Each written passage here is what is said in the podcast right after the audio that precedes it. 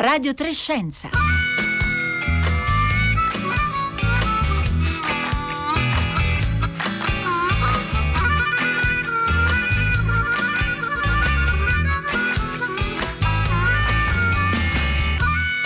Buongiorno, buongiorno da Pietro Greco e benvenuti a Radio 3 Scienza. Eh, vi ricordate di Fame Lab? Eh, quella sfida tra ricercatori chiamati a raccontare un tema in tre minuti. Ne abbiamo parlato ieri, no? Vi ricordate?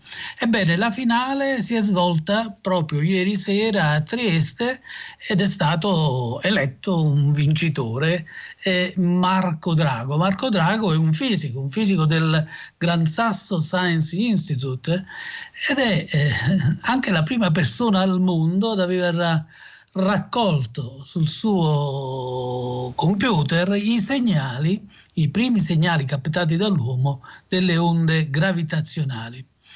Marco Drago è stato anche più volte nostro ospite. Troverete per esempio l'intervista che gli ha fatto Elisabetta Tola su raiplayradio.it che si intitola Il messaggero delle onde, puntata del 19 novembre del 2018.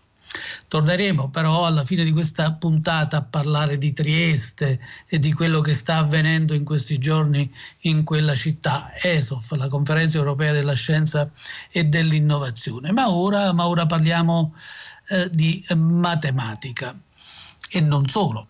Eh, in realtà diceva Gianni Rodari, eh, scrittore di cui quest'anno ricorre il centenario della nascita e il quarantennale della morte, che le fiabe, di cui Gianni Rodari era maestro, le fiabe hanno bisogno della matematica, ma anche la matematica ha bisogno delle fiabe. Bene, lui, insomma, facendo un po' il verso a Gianni Rodari, noi ci chiederemo con un'altra scrittrice se la politica ha bisogno della matematica e se la matematica ha bisogno della politica. Per intervenire direttamente in trasmissione 335 5634 296. Thank you.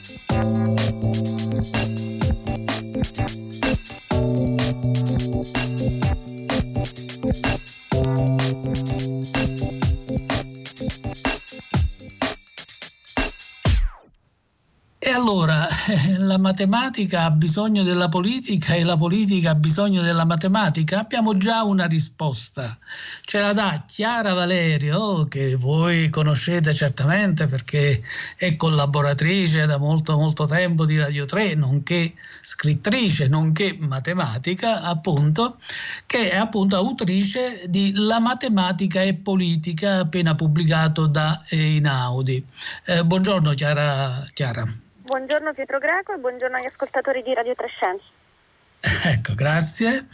E allora io vorrei iniziare con te perché tu insinui subito il discorso di errore, verità, rivoluzione, poi arriveremo al rapporto più stretto tra matematica e democrazia. Ma intanto questo, allora vorrei fare un'altra citazione, se mi consenti, ed è questa, eh, di Federico Enriquez, un grandissimo matematico italiano allora, eh, diceva Enriquez, benché possa sembrare paradossale, nego che la scienza e la storia della scienza contemplino solo ciò che è vero.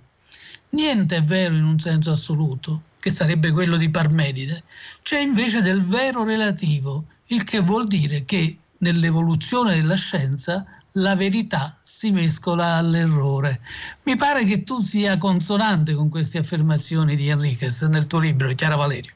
Beh, non potrei essere diciamo che consonante con qualsiasi affermazione di Enriquez sia dimostrata il linguaggio simbolico che detta il linguaggio, il linguaggio nel quale stiamo, stiamo parlando. È una cosa che studiando matematica si capisce subito che le verità sono da matematica assonano moltissimo alle verità sentimentali, cioè sono tutte quante assolute ma sono tutte quante transeunti. Eh, e quindi questo mi ha, mi ha, sempre consolato negli anni di studio, ha, contu- ha, continuato molto più a consolarmi dopo, quando in un mondo eh, come il nostro si, te- si tende diciamo, a soggiacere, volenti o nolenti, eh, consci o non consci, a un principio di autorità, mentre la matematica ti ricorda continuamente che le regole sono, servono per oggettivo, mentre l'autorità è qualcosa a cui si soggiace, che l'autorità e le regole, nonostante siano irreversibili, non lo sono, non lo sono affatto, che Enriquez ha detto in quella maniera sublime che ricordava, che ricordava prima.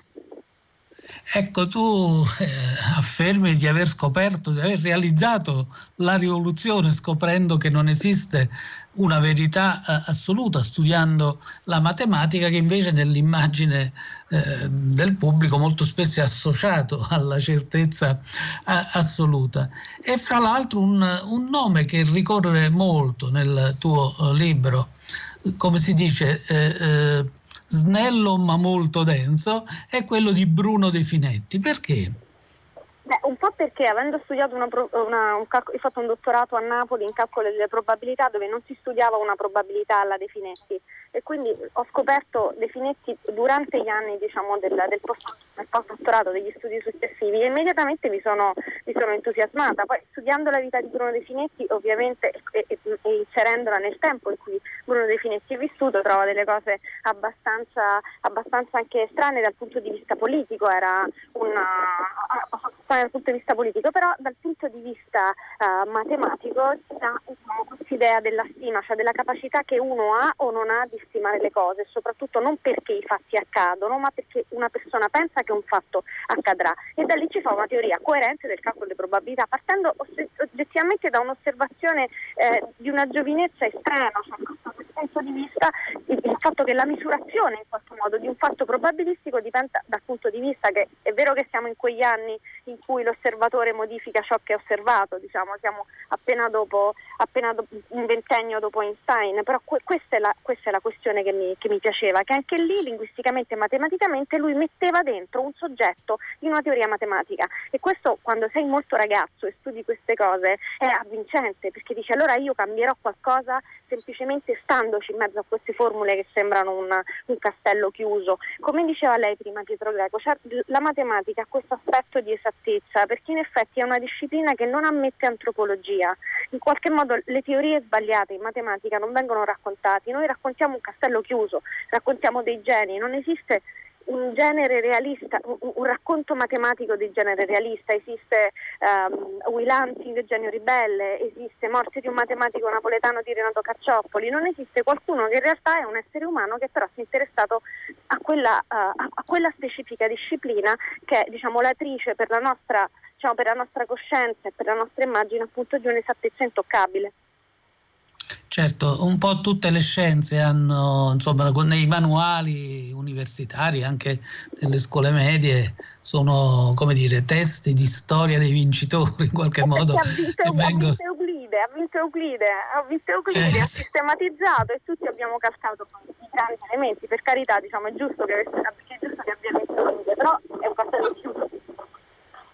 Ecco, ma l'errore, come dicevamo prima, è coessenziale alla scienza, esattamente quando la verità eh, transuente, diciamo provvisoria, che le scienze eh, colgono, è la metodologia scientifica per conoscere quello che conta e tu eh, poni un tema estremamente interessante, il rapporto tra matematica e politica, tra matematica e democrazia. Intanto tu dici che la matematica è democratica, perché? Perché appunto ti insegna che c'è una distinzione feroce di natura, di natura ontologica, epistemologica tra l'autorità e la regola. E poi perché incredibilmente le regole matematiche appunto vengono continuamente ridiscusse. L'esempio che faccio nel libro, che per me è stato illuminante quando stavo, stavo al liceo, ho fatto il liceo scientifico, un piano nazionale di informatica alla fine degli anni 90, no, a metà degli anni 90, mi sono diplomata nel 96. Quando uno scopre che quando vengono, eh, che vengono insomma, inventati, creati rinvenuti. C'è una, tutta una storia, una sequela di matematici che pensano che tutte le, le, verità matematiche siano rinvenute. Ecco, quando uno trova i numeri complessi e vede che x al quadrato più 1 uguale a 0, che è stata irrisolvibile per circa 2000 anni della, uma- della storia umana, invece è risolvibile, allora la risoluzione eh, di un'equazione corrisponde a una verità matematica in un dato sistema, viene negata addirittura come una specie di aristotelico ha e non ha in un altro sistema. Allora, la matematica ha questo di interessante, che delle verità consacrate che hanno disegnato un mondo vengono in qualche modo risaltate o negate e disegnano un altro mondo. È esattamente come la democrazia. Noi siamo stati fino all'inizio degli anni 70 con la legge sul divorzio che disegnava un certo mondo, poi la legge sul divorzio è stata ricontrattata e negata e questo ha disegnato un altro mondo. Quindi le regole democratiche le regole matematiche, così mi sembra Pietro Greco, e, e man mano che, che invecchio mi sembra sempre di più, condividono il fatto che la regola e l'autorità sono cose distanti. La democrazia non ha niente a che fare con l'autorità, la democrazia è una cosa complessa, è lenta, ha bisogno di rappresentare rappresentatività. L'autorità è facile, c'è qualcuno che ordina e altri che seguono, non c'è il voto, sono, noi votiamo persone che poi voteranno per noi, ci sono tanti gradi di delega. Ecco, la democrazia è un mestiere, è, è, una, è un'istituzione che necessita in qualche modo di, di, di, di deleghe e di mediazioni e le deleghe e le mediazioni sono lente e si ricontrattano esattamente come le questioni, le questioni matematiche, le strutture matematiche, i simboli matematici e, il, e, e, la, e le verità matematiche. Molto bella questa immagine di matematica e democrazia che hanno bisogno di lentezza, una lentezza che in qualche modo abbiamo riacquistato in questi ultimi mesi a causa diciamo, del drammatico eh, Covid e che tuttavia abbiamo anche saputo apprezzare in un'epoca in cui sembra vincere invece la velocità assoluta a detrimento della democrazia ma anche della matematica. Beh, io prima sulla velocità, essendo stata appunto una ragazzina cresciuta uh, negli anni Ottanta, per me la velocità faceva subito supereroe. A un certo punto ho parlato con, uh, parlato, parlo spesso con questo neurobiologo vegetale che si chiama Stefano Mancuso, il quale dice, senti, sai, è una questione sempre relativa alla velocità, cioè se ci guarda un Pinus longeva che so, ha una vita di diversi mila anni, noi sembriamo, abbiamo la stessa velocità di una reazione chimica, tu diresti mai che è una reazione chimica intelligente, dai altri aggettivi, ecco, allora io certe volte mi guardo dal punto di vista del Pinus longeva e mi dico, ma un Pinus longeva mi riderebbe, che, a me che sono veloce come una reazione, mi riderebbe intelligente? La risposta è no, quindi non è che naturalmente la velocità e, le, e l'intelligenza sono legate. Nel nostro sistema di riferimento umano la velocità è una delle caratteristiche dell'intelligenza, ma sicuramente meno della curiosità, sicuramente meno della capacità di relazione, che sono cose altrettanto lente. In, impulsiva ecco, la, la curiosità. Prego, scusi. Chiara, c'è un, un, intervento di un nostro ascoltatore, Ezio, ce ne sono vari, leggo questo di Ezio. Dice, ho letto la matematica della democrazia Zapiro, eh, è interessante ed istruttivo. Quindi esiste una matematica della democrazia. Beh, mi interesserebbe, diciamo, dal, dal matematico che non sono più, mi interesserebbe il contrario, cioè esiste una matematica della dittatura in che senso? Cioè, sicuramente esiste una matematica della democrazia, non so se vale il non so se vale, non so se esiste il controesempio rispetto a questa cosa qui.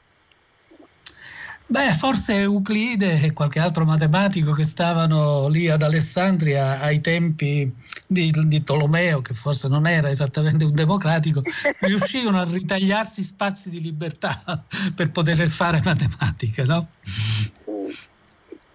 per poterci costruire un mondo intorno, perché in effetti eh, eh, in questo libro riprendo una storia che mi ha ossessionato durante il postdottorato, che è quella dei boliai e delle geometrie non euclidee. In effetti diciamo, l'idea che le regole di Euclide funzionino, la geometria euclidea si accordi all'esperienza, all'esperienza che facciamo tutti, all'esperienza quotidiana di ognuno di noi, che soprattutto coincide con il fatto che se lanciamo un oggetto l'oggetto non si deforma, ma comunque diciamo, nella, negli anni 30 dell'Ottocento lo stesso Euclide dà l'abbrivo a fare geometria dove invece gli oggetti si deformano quando li lanci perché non, non, vale il trasporto parallelo. E quindi la matematica è un esercizio non solo di libertà nelle cose presenti nel contingente, è un esercizio di libertà di immaginazione e questa è una cosa che, che, che si impara e si impara anche che l'immaginazione ha, ha, una, ha, un, ha una, certa misura di, di contiguità quelle cose che uno, cosa che uno immagina. Eh, che, che quindi uno riesce a essere libero negli studi, quando negli studi ha l'intenzione di metterci, non è che si nasce liberi negli studi, si diventa liberi negli studi. Io non penso che nasciamo liberi, penso che diventiamo liberi e penso che studiare e studiare matematica aiuti in qualche modo a mantenere questa coscienza che si diventa delle cose, non si è delle cose, perché essere una cosa ha a che fare sempre con il principio di autorità che a me mi sta veramente antipatico. È per questo che eh, tu dici, ci diamo del tu, visto che siamo colleghi, lo stesso Radio 3, e, eh, che tu dici che la matematica educa alla democrazia, quindi non solo insomma, eh, è simpatetica con la democrazia, ma addirittura la matematica edic- educa alla democrazia. Sai, la cosa che mm, io non sono stata, mh, sono stata, ero abbastanza brava, virtuosa alle scuole medie. Poi ho, ho, mm, mi sono messa, ho letto Malavoglia e da lì ho virato diciamo, tutta la mia attenzione emotiva verso un'altra cosa. Però quando ho ripreso a studiare matematica mi sono resa conto di una cosa molto educativa, che in qualche modo non puoi cominciare a studiare le disequazioni se non hai fatto le equazioni, non puoi fare le moltiplicazioni se non hai fatto le somme, non puoi fare, le, non puoi fare diciamo, gli integrali se non hai imparato a fare le somme, le moltiplicazioni e altre cose. Quindi è una disciplina che in qualche modo nel modo stesso in cui la impari porta in sé il principio di causa-effetto e questo è già una cosa democratica, tenere conto che un'azione ha conseguenze o non le ha. Questo è anche un'azione non compiutanti, volevo dire, ha conseguenze.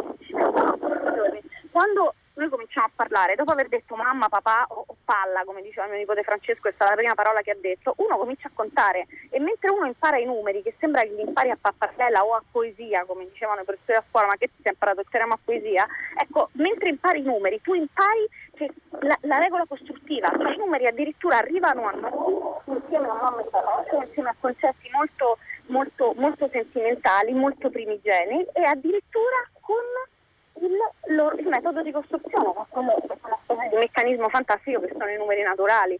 Quindi da qui fino, a, fino a, a, da, da, quest, da questa idea di avere la matematica proprio da subito, fino a impararla giorno dopo giorno dicendo che ti servono appunto le addizioni, cioè, tutto il principio di causa-effetto che la matematica ti insegna nel modo, nel modo, stesso in cui è costruita fa bene in qualche modo all'idea democratica che ci sono delle azioni compiute o delle azioni non compiute che hanno una conseguenza sul singolo e sul collettivo. Ecco, tu dici però di più, addirittura la matematica crea cittadini migliori.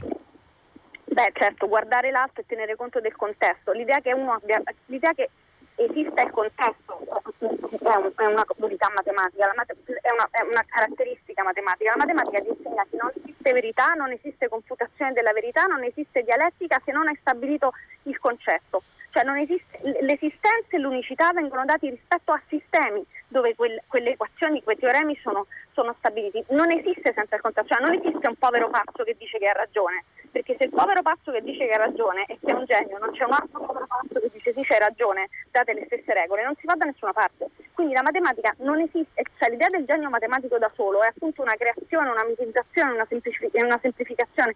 La matematica e tutta la scienza, come giustamente dicevi tu prima, è una faccenda di comunità. Cioè, uno naturalmente è abituato alla comunità, alla discussione dei risultati, dei risultati che porta, alla discussione delle verità che pensa che siano quelle. Adesso se questo non insegna diciamo, al contesto, non insegna che, la, che appunto alla, alla, alla contrattazione appunto, di regole e intendimenti, che è quella della democrazia, cosa ne insegna? Tra l'altro economicissima, noi facciamo matematica da quando siamo alle scuole elementari, come ho detto prima, impariamo la matematica e la sua costruzione dopo aver fatto e papà, cominciamo a contare fino a 5, poi fino a 11, poi fino a 22. Perché dobbiamo abbandonare questa naturalezza a cui noi frequentiamo la matematica da piccolissimi e soprattutto non dobbiamo dirci che quella cosa rivista come prassi e non come teoria sia un modo per essere è un modo che ha a che fare con la comunità. Ecco, è per questo che tu uh, sostieni ancora un'altra tesi, non so se è più forte, ma comunque un'altra tesi, che dice che la matematica favorisce la diffusione della democrazia, quindi favorisce il senso della democrazia. Sì, quello, è esattamente quello che dicevo, cioè, se tu la rivedi come prassi, cioè come abitudine al ragionamento, quello è un ragionamento estremamente democratico, perché tu non, non rispondi a chi, rispondi a cosa. Quindi non, non, non, hai una gerarchia di persone, hai una gerarchia di concetti che è ben, ben diverso perché il concetto può essere portato da chiunque. Senti eh, Chiara Valerio, hai eh, avuto il tuo libro, ha avuto, e quindi l'autrice eh, ha avuto eh, una bellissima recensione da parte di un costituzionalista Gustavo Grebleschi nei giorni scorsi su eh, Repubblica. Sto citando a memoria, non vorrei sbagliare eh, il giornale, ma penso che sia Repubblica. E, e quindi poni il problema, si può porre il problema del matematiche dell'assetto costituzionale diciamo, di un paese, della stessa Costituzione. E eh, tu ricordi anche nel tuo libro eh, eh, Kurt Gödel, uno dei più grandi logici di ogni tempo, che aveva scoperto come dire, dei limiti eh, nel, nell'assetto della Costituzione degli Stati Uniti e probabilmente di ogni Costituzione al mondo. Quindi i matematici e i logici come critici Costituz- delle Costituzioni?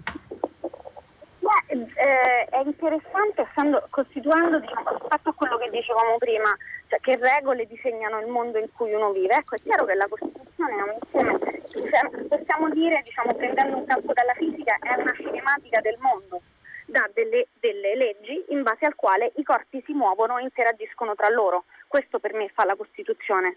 Adesso le dinamiche che poi derivano da, quel, da, da, quella cosa lì sono dinamiche che ovviamente uno va a studiare caso per caso, però è chiaro che la Costituzione disegna una cinematica, uno può essere d'accordo o non d'accordo, può essere nel senso che può trovarla coerente o no, è una cinematica e questo è interessante, perciò è, è, bello. A me piace per esempio, forse perché ho avuto una mamma segretario comunale, a me piace leggere la Costituzione e capire qual era, come hanno, che, che società hanno pensato i padri, le, i padri costituenti e anzi anche le madri costituenti per far arrivare per, per, per, farci, per farci, vivere, cioè, qual è il mondo? Ecco, qual è la forza di gravità della nostra Costituzione?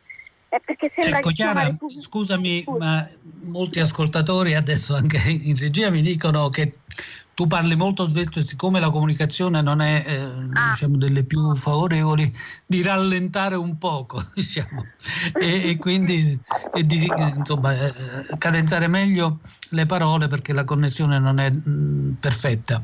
E eh, a questo proposito volevo dire, eh, tu a un certo punto nel tuo libro dici che i matematici possono essere degli ottimi mediatori eh, culturali perché, perché, secondo me, per, o, almeno per quello, ho, per quello che ho capito studiando, mi pare che la naturale inclinazione a comprendere, a valutare i contesti eh, li renda naturalmente mediatori culturali e quindi traduttori da un contesto a un altro.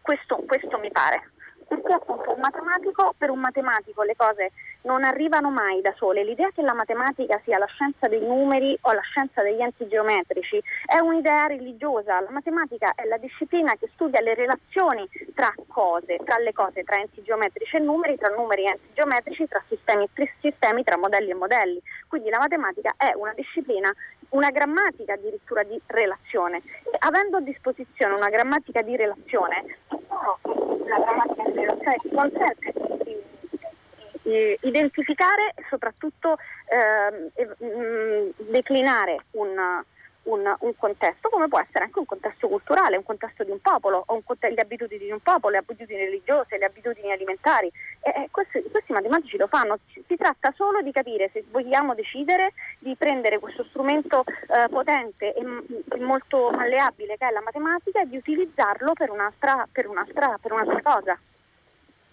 Certo, ecco, eh, scusa se adesso saltiamo, sembrerebbe di palo in frasca, ma prendiamo in mano un altro argomento che tu pure tratti alla fine del tuo uh, libro, che è la questione di genere in matematica. Ora ricordo di un rettore dell'Università di Harvard eh, che poi si è dovuto dimettere giustamente perché sosteneva che eh, la matematica non è fatta per le donne, o meglio le donne non sanno abbastanza, non riescono a essere matematiche creative.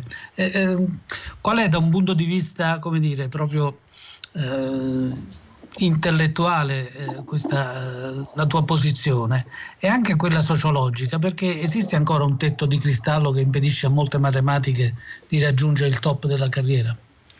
Allora Pietro, io penso una cosa, penso che tra 1500 anni, quando le donne, a partire da 200 anni a questa parte, tra 1300 anni, quando le donne avranno avuto volta per volta, come genere, le stesse possibilità degli uomini, come accesso allo studio e come diciamo, eh, fare una cosa o diventare una cosa, ne parleremo diciamo, se esiste o no un'intelligenza eh, che dipende dal genere. Io non penso che esista, rimango diciamo, di quando, da quando a 12 anni ho letto Virginia Woolf che diceva il cervello creativo non è né maschio né femmina, io aggiungo forse li ha entrambi, diciamo, per, per, no, non, ne ha, non, ne ha, nessuno, ne ha due o ne ha più o ne ha tre o ne ha quattro, non lo so, comunque non, non credo che ci sia questa differenza. Nel libro io dico un'altra cosa che per me è stata molto pericolosa, cioè il fatto che io fossi, avessi avuto una, un'educazione di 13 o 14 anni in matematica ha fatto sì che io pensassi che tutte le questioni diciamo, di rivalsa, giusta rivalsa femminista rispetto all'accesso a luoghi culturali fosse un'invenzione di, persone, di donne che non erano abbastanza brave, ma invece non è così. Io semplicemente con la mia laurea in matematica ho saltato quella diffidenza che c'è nei maschi rispetto all'intelligenza delle donne. Io non ho div- dovuto dimostrare che ero intelligente perché ero laureata in matematica. Io questo lo penso certo. abbastanza. Penso abbastanza Chiara, siamo matematica... arrivati alla fine sì. purtroppo del tempo a nostra uh, disposizione. Ti ringrazio, ricordo grazie, il tuo libro La matematica è politica e in Audi eh, editore e riprenderemo certamente a parlare di queste cose. Ricordo ancora il numero di telefono per intervenire in trasmissione via sms 335 56 34 296. Grazie.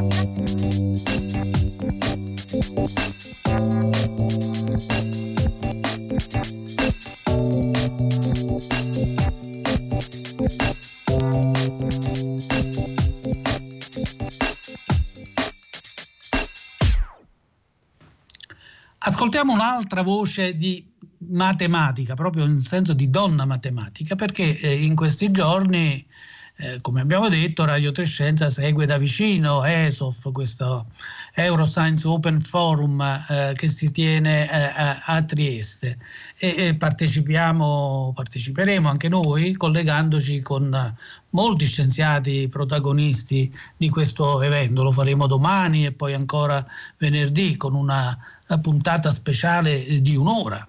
Ma intanto proseguiamo anche il viaggio che abbiamo iniziato ieri nella cultura scientifica della città di Trieste, eh, città che probabilmente è la più alta intensità scientifica in Italia e in Europa, e eh, lo facciamo con un estratto del podcast Magazzino 26, Trieste città europea della scienza. Il podcast è di Simona Regina e in questo estratto è eh, a parlare la matematica Maria Cristina Pedicchio che parla di de- diplomazia eh, scientifica. Che cos'è la diplomazia scientifica? Mettere assieme le persone indipendentemente dalla razza, dalla religione, dal paese e anzi forzare che persone che vivono, scienziati che vivono in paesi in conflitto possano lavorare assieme e portare avanti quindi una nuova idea di un nuovo mondo in cui la risorsa umana rimane al centro tutti gli esempi che Trieste ha portato avanti e le migliaia di persone che dopo tanti anni di passaggio a Trieste assumono ruoli importanti di leadership politica, scientifica, economica nei vari paesi diventano gli ambasciatori, gli ambasciatori di un equilibrio mondiale un po' più decoroso basato sul rispetto e la tolleranza. Quindi Trieste su questo ha sempre giocato, deve continuare a farlo l'ESOF sarà sicuramente uno di questi strumenti, ma così le tantissime belle iniziative che questa città porta avanti. Noi crediamo, ma crediamo perché l'abbiamo visto in esempi concreti, che la scienza permetta di unire anche i popoli, di favorire il dialogo, la tolleranza e la pace e spesso molto più di una diplomazia classica, quella degli ambasciatori. La potenza straordinaria della scienza è incredibile. E quindi la matematica e la scienza e la democrazia, proprio come il tema che abbiamo affrontato prima. E ricordo che questo è uno dei dieci podcast di Magazzino 26, Trieste, città europea della scienza, curato da Simona Regina. Siamo arrivati alla fine della nostra eh, trasmissione eh, odierna. Ricordo che riprenderemo ancora una volta il tema ESOF e Trieste eh, nei prossimi eh, giorni. Ricordo anche che questo è un programma di eh, Rossella e di Marco Motta, in regia eh, Cristina Faloci, alla console Daniele Verdi, in redazione Roberta Fulci e eh, eh, Paolo Conte. E prima di passare la linea al concerto del mattino, ricordo ancora una volta che già domani ritorneremo a parlare di Trieste, città europea della scienza.